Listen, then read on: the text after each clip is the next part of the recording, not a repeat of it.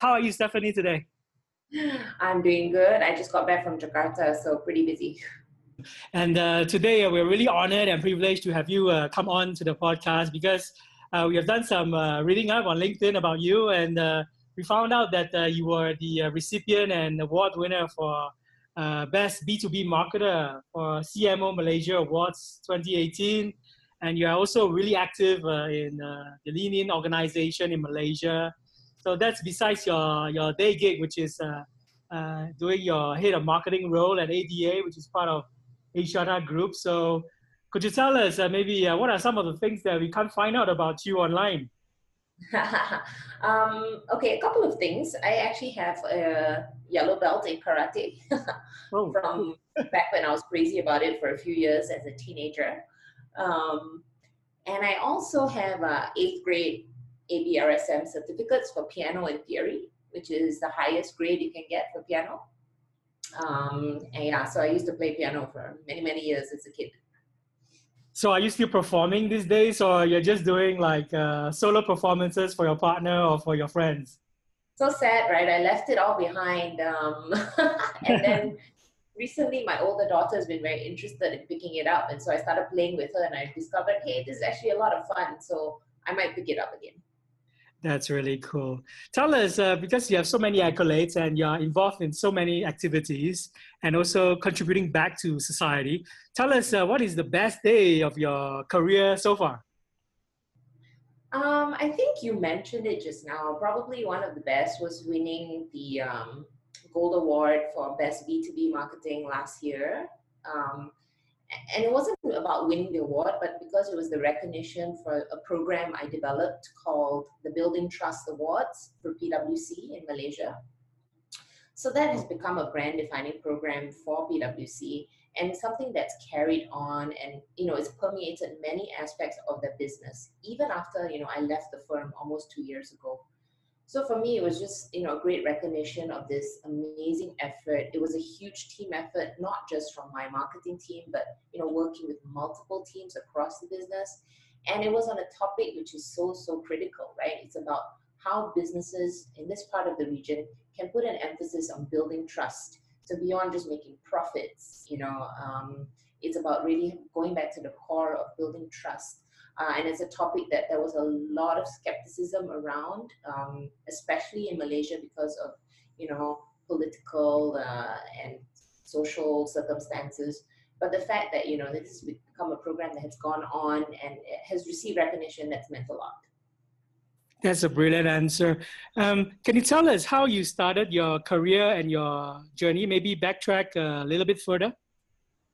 Um, okay, so my journey is a little bit unusual. So I actually started out as an engineer a long, long time ago. So I studied electrical engineering and um, I practiced for a few years. So the early part of my career was spent climbing down manholes because I was in, working in, in an electrical utility. And then I was coding in C as a software engineer at Intel. Um, and that was all interesting and fun, but I always felt that there was something missing. You know, I didn't get a sense of the bigger picture you know, how was the work that I was doing contributing to the bigger picture and the, the bigger side of business? So when I was at Intel, I was given an opportunity to try out a marketing role. Uh, and I jumped at it. And that's when I really began to connect the dots. I could see the impact that what we were doing in marketing uh, was connected to the, the, products, which was connected to the business, to the revenues, and to what we were trying to achieve.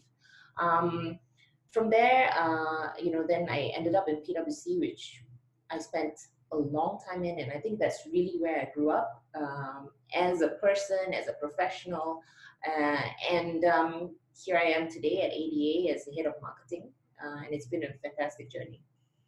That's a really remarkable journey. And what can our community listeners learn from your run of so many years in the industry? What insights uh, did you learn from that remarkable journey?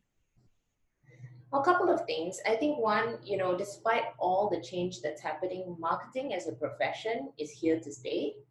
Um, but it's evolving, right, at an amazingly rapid pace. And that's thanks to all the te- technological advancement and the disruption that's happening. So the key for people who want to be successful marketers is to always keep yourself relevant. So you can never stop learning. You know, don't stop pushing yourself to take on new things. Dig into areas that may be uncomfortable for you because that's the only way you will keep relevant and keep learning. And the other important thing is, you know, as marketers, we love creating new new things. We love great ideas. You know, we're so caught up in clicks and likes and all of that.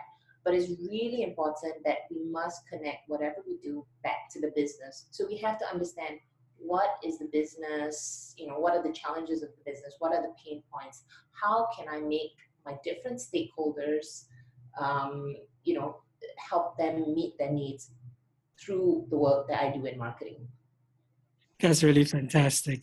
Um, you talk about technological advancement. So, in your opinion, do you need data scientists as much as creative directors for your data driven marketing these days? Um, definitely. Actually, we need both in equal measure. And that's something that at ADA we've learned from trying to build this business that we say, you know, our business begins and ends with data. So the data is so important, right? It's what helps you to reach the right people, at the right time on the right channels and platforms. But equally important, you need the creative to help you stand out, right? There's so much noise out there today. Everyone's, you know, trying to make themselves heard. It is your creative that will reach out um, and that will keep you in the hearts and minds of your consumers. Uh, there's been a lot of research into consumer purchasing, and we know that the majority of purchase decisions are actually fueled by emotions. Uh, and that's the side of our brain where the creative content and the imagery will reach out to. So, you know, you need both both data and creative in equal measure. That's really insightful. How is your customer base now compared uh, or different uh, to when we first started? Um, yeah, so in this part of the world, in South, Southeast Asia, it's very interesting. Um, you know, we're still targeting a similar level of hope, as in, you know, we're looking at decision makers who are in the marketing or digital or sales roles, but their personalities are so different. So here in Southeast Asia, on the one extreme, you've got young millennials who are hitting up, you know, who are CMOs and hitting up these big digital roles. They're really tech driven, uh, and they have little interest in traditional methods of outreach. On the other extreme, we've got CMOs who are very experienced Gen X, um, and maybe they may not appreciate or embrace the world of digital, even though they know they have to. And of course, in between that, you have a whole spectrum of people who fall into, you know, one or the other. So for us, it's all about how can we understand all these different personalities, what makes them tick, and figure out how, as a business, we can best, you know, deliver value to them. That's a really interesting answer. And uh, can you tell us uh, what is your personal opinion about the rise of the uh, young generation of CMOs? Um, I think it's you know it's fantastic. It's very exciting. It's great to see that you you know you don't need to have climbed a career ladder in a very traditional manner. Um, today we're looking for people who are passionate, who've got great new ideas, who are willing to take risks. Um, I think that's fantastic. But of course, you know, let's not throw aside the experience um, that comes with, you know, older people as well. So I, am also, um, you know, there's this term called ageism, right? Uh, where we look at someone who's over 40 and say, oh, you know, there has been no longer useful. And I, I think that's such a waste, you know, all that experience, um, leading teams, managing clients, navigating the world of business is equally important. So we got to be very careful about not being ageist as well. And that's really great advice. I think, especially for our community listeners, uh, a big uh, majority part of them are actually from the younger generation. So uh, they might uh, do better to take heed uh, of your advice on that. So can you tell us uh, what are some of the achievements uh, and milestones of your tenure besides uh, winning a Best B2B Marketer Award in CMO Malaysia Awards 2018? And what do you think are the things that you haven't done yet? Um, okay, so a few milestones. I think when I was at PwC, making director um, of marketing at PwC, that was a very big milestone for me because it's not just a standard promotion. You know, so making director at PwC requires you building a business case for yourself. Uh, it means getting approvals and endorsements from partnerships. It means going through a whole interview process. So I knew that beyond just building my technical capacity, I had proven myself um, that I could bring value to the business. And so that for me, that was a huge milestone. It was a great confidence builder as well. Um, the other thing was, you know, leaving PwC, which is this amazing corporate environment, a huge brand name, moving into the startup world was a big change for me. Uh, and I learned so much from it, not just about how, you know, the startup world functions um, and how to be agile and adapt. I learned a lot about myself and what I wanted for my career. And I realized, you know, even at this age, over 40, uh, I'm still discovering more about what I want and what I can achieve. So that's been, you know, really a big milestone for me. If there's one thing I want to be able to do, which I haven't done yet, um, which I'm trying to do right now, is to really create a well-known and regarded brand from scratch. Um, so that's what I'm trying to do with ADA. We are about a year and a half old. Uh, we're born out of Axiata Group, which is a big telco conglomerate here in Southeast Asia. But ADA as a brand is still very new. And so I feel if I can make sure that our target clients around Asia know who we are and what we can do for them, then I would have achieved something really critical. That's really awesome. Do you rely on external partners for creative or data or digital analytics and measurement on what areas specifically? Um, we actually rely on partners in all areas. Um, and I think that is the key to, um, you know, becoming an agency of the future. So we even have a program called Fusion where we are partnering with other agencies, um, whether it's creative agencies or digital agencies, um, to go out together and work for clients. So there are many times when a client, you know, for what some reason or another may not be able to work with us, but they but we can still bring value. And so that's when our partnerships with other agencies um, help us to get out there and make a difference. That's really fantastic. So, some uh, questions uh, regarding your uh, work. Uh, what drives you crazy? Uh, is it staffing issues? Uh, what are the key in doing these things well, even though you dislike it? What drives me crazy? Um, many things. um, you know, I think you you made a good point. Staffing issues. So building a team is equally on one hand so rewarding and on, on the other hand it takes a lot of out of you um, so i had to do that coming to ada was to build my whole team from scratch um, and so it was you know finding all these different people first of all just recruiting different people with different skills then bringing them together and figuring out okay how do we function as a team right not as individuals but as a team because it's only with a team that we'll achieve um, all the big dreams that we have. Uh, and so I, I do enjoy it, but of course there are days when it's, you know, makes me want to bang my head against a wall. Um, but the key to, you know, getting through this is always remembering what's the bigger picture, you know, what's the bigger goal that we want to achieve. Um, and as a team, we know that we want to build a billion dollar business for ADA and we want to create a brand that stands out. So keeping that in mind um, makes it, you know, makes all the headache worthwhile. That's really awesome. The next question, uh, can you maybe uh, chat with us about how you stay fresh, sharp, and creative and on top of your game? Do you have any athletic pursuit or do you indulge in uh, music, piano, for example, or, or, media or shows or web or books? Um, there are a few things I do. Uh, one is something I've been doing for a very long time. Uh, I love to work out. Um, so I used to run a lot when I was younger. Now I'm a little bit older, um, and I realized I can't just be running, and so I work out with uh, with a trainer at the gym a few times a week, uh, and that keeps me sane. You know, um, having that me time and just taking care of myself physically and mentally really helps. Um, but of course, you know, I need times when I just want to veg out. Uh, so Netflix is uh, is a savior. I'm binge watching Peaky Blinders, uh, which is an amazing TV series. Uh, and um, yeah, that's what. And I love to read as well. It's refreshing that you mentioned Peaky Blinders because uh, almost every CMOs that I interviewed always say Stranger Things. So when and when I ask them uh, what show they are following or binge watching, so finally a new answer. So I thank you for that.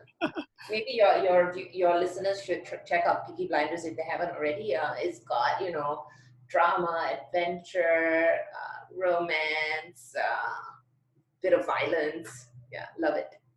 Yeah, I'm so gonna go uh, check it out tonight. So because uh, based on your recommendation, it has to be good. Yeah. Yeah. The next question will be: uh, What would you like to be remembered uh, in your job or your career legacy? I think for me, it's about knowing that I've made a difference um, to other people. Uh, and that's part of the reason why, you know, beyond my day job, I do try to um, be active in things like Lean In Malaysia, which is, um, you know, trying to push for gender diversity and gender equality. I'm also a mentor in several other programs. So for me, it's knowing that I can actually, in for myself, I was a big recipient of great mentoring and coaching, right? And so I feel like I need to pay it forward. And if by paying it forward, I can make a difference in just a few people's lives, I think that will be you know that'll be what I want to be remembered for. That leads uh, me to the, ask you the next question. Uh, there's always this 70 30 uh, split for male and female domination in technology or in marketing or even in creative industries. Do you think more needs to be done uh, to correct this uh, uh, disproportionate allocation of different genders in key roles? Yeah, definitely. This is an ongoing journey, and it's so important. Um, and in some area, in some organizations, in some industries, perhaps they're doing a little bit better. But I think overall, you know, even though I think the awareness has risen, so people now recognize that gender diversity is important. It does bring benefits. But when it comes down to it, um, I think the actual action and the change is still slow. Um, I see it all the time myself, you know, where leadership teams are still 70% male or more. Um, so I think if we can hit that 30% is so critical because 30%, the, the reason why people have chosen 30% as the number is that when you have at least a third uh, of the people being women, that's when their voice will be heard and that's when you can actually feel the impact that they make. Whereas if you just have one woman, say, in a room of men, it's going to be really hard for her. So I think there's so much more that needs to be done, and it's for the benefit of everyone. You know, when women succeed, when women can rise higher, it's better for business, it's better for society, uh, it's better for all of us. So you speak uh, from your experience and being a senior marketing leader uh, in a competitive industry like uh, the one that you're in. Uh, yeah. Maybe you're in the best position to answer the next question. How do you come back from a crisis? Uh, are you talking about personal crisis? um, I mean, I'll just share my own. So I think I actually have been through a few myself, and you know what? I don't know if it's a female thing, but I was really hard on myself. Um, you know, where I, where I felt like, look, it was, it was a career crisis where I felt that I had kind of just lost my way and taken a step back after being on the rise for you know for a good number of time and then I was so hard on myself, you know, I said, oh my God, you know, I'm just so lousy and I, I lost all my self-confidence. Um, when was this, uh, when did this happen? It was actually last year. a year ago, okay. so pretty fresh in my mind. And, you know, and I felt like such a different person, you know, I was like, oh my God, I don't know who I am anymore. And, um, you know, I went from being this high riser and this very confident person to just feeling like, oh my God, what am I doing with myself? Um, but that's when I realized that, you know, that community that I had, you know, this community of uh, uh, actually the women, the, the female community I had, like-minded uh, friends and colleagues, um, you know, who were willing to, you know, just sit down and listen to me and share their own experiences. That really helped. Um, I also, you know, went back to my uh, previous boss, who continues to be my mentor till today. Um, and you know, I would just kind of use her as a therapist almost, and just like tell her what I was going through, and that really helped. And of course, having a very supportive uh, partner as well. My my husband's been always been very supportive of my career. Um, so that that's when I really had to, you know, rely on this community of support, and then help be realize I had to be a little bit kinder to myself and you know start to build myself up again. Um, and I was lucky enough to then, you know, find this role here at ADA, which has helped me to get back into being a bit of my old self again.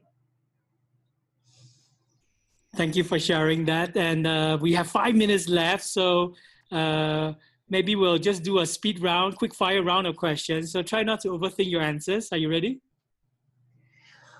Okay. Deep breath, okay? Let's go. A brand that you cannot live without. Apple. Your favorite advertisement ever? Um, I don't know if you remember this. It's something that Dove used to do. It was around, you know, what real beauty looks like. Um, Yeah. Women who are not models. Yeah, that has always spoken out to me. That was really memorable, right? Uh, what marketing campaign do you really love or admire right now? I love MailChimp's Did You Mean MailChimp campaign.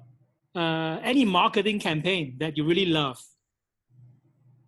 Um, there's so many out there. Um, I have to give uh, props to Celcom, which is a sister company, and they put up this fantastic um, Merdeka, which is our Independence Day um, video, and that was, you know, they told the story of how our national anthem um, became a movement uh, in Malaysia, and I just that was really good. That's really awesome. Your most admired founder or CMO? Um, so yeah, so I was thinking about this. If I think about this, there are two ladies here who founded something called the Picha Project. And what I really admire about them is that the Picha Project uh, is a catering service, but all their food is made by refugees here in Malaysia. Hmm. Uh, the food is amazing, but more importantly, you know, they're creating a livelihood for refugees. Uh, and these, the founders are these young women. I think they're in their twenties. I think it's really amazing what they've done. I'm dying to try the food. Maybe the next time when I come up to uh, Kuala Lumpur, I gotta try it. It's Yeah? really good. I just had it last night, actually. Really tasty. Awesome. Best agency that you ever worked with? Oh, this is easy. ADA, of course. Can you remember the first brand that had an impact on you when you were a kid? wow. Um, I was a bit of a nerd. Uh, so this is a brand that I don't think exists anymore. Encyclopedia Britannica. Oh, I remember that one. You mentioned that you work out, so is it cardio or weights for you? Both Podcasts or vlogs? podcast. Name me three people, dead or alive, that you would love to go to dinner with. Uh, Michelle Obama. Yeah? Uh, Sheryl Sandberg. Yeah? And I think I'd love to have dinner with my dad again. He passed away, but I'd love to see him again. Great answer. Last one cola or lemonade? Diet Coke. Me too. Thank you so much, Stephanie. It's really refreshing and also um, really honored and privileged as well to speak to my first Malaysian uh, podcast guest in, in the Oh. show. So uh, it's been a great uh, talking to you, and uh, I hope uh, you have a great week ahead. Thanks a lot for having me, Wayne. This was a lot of fun. Bye. See ya. Bye.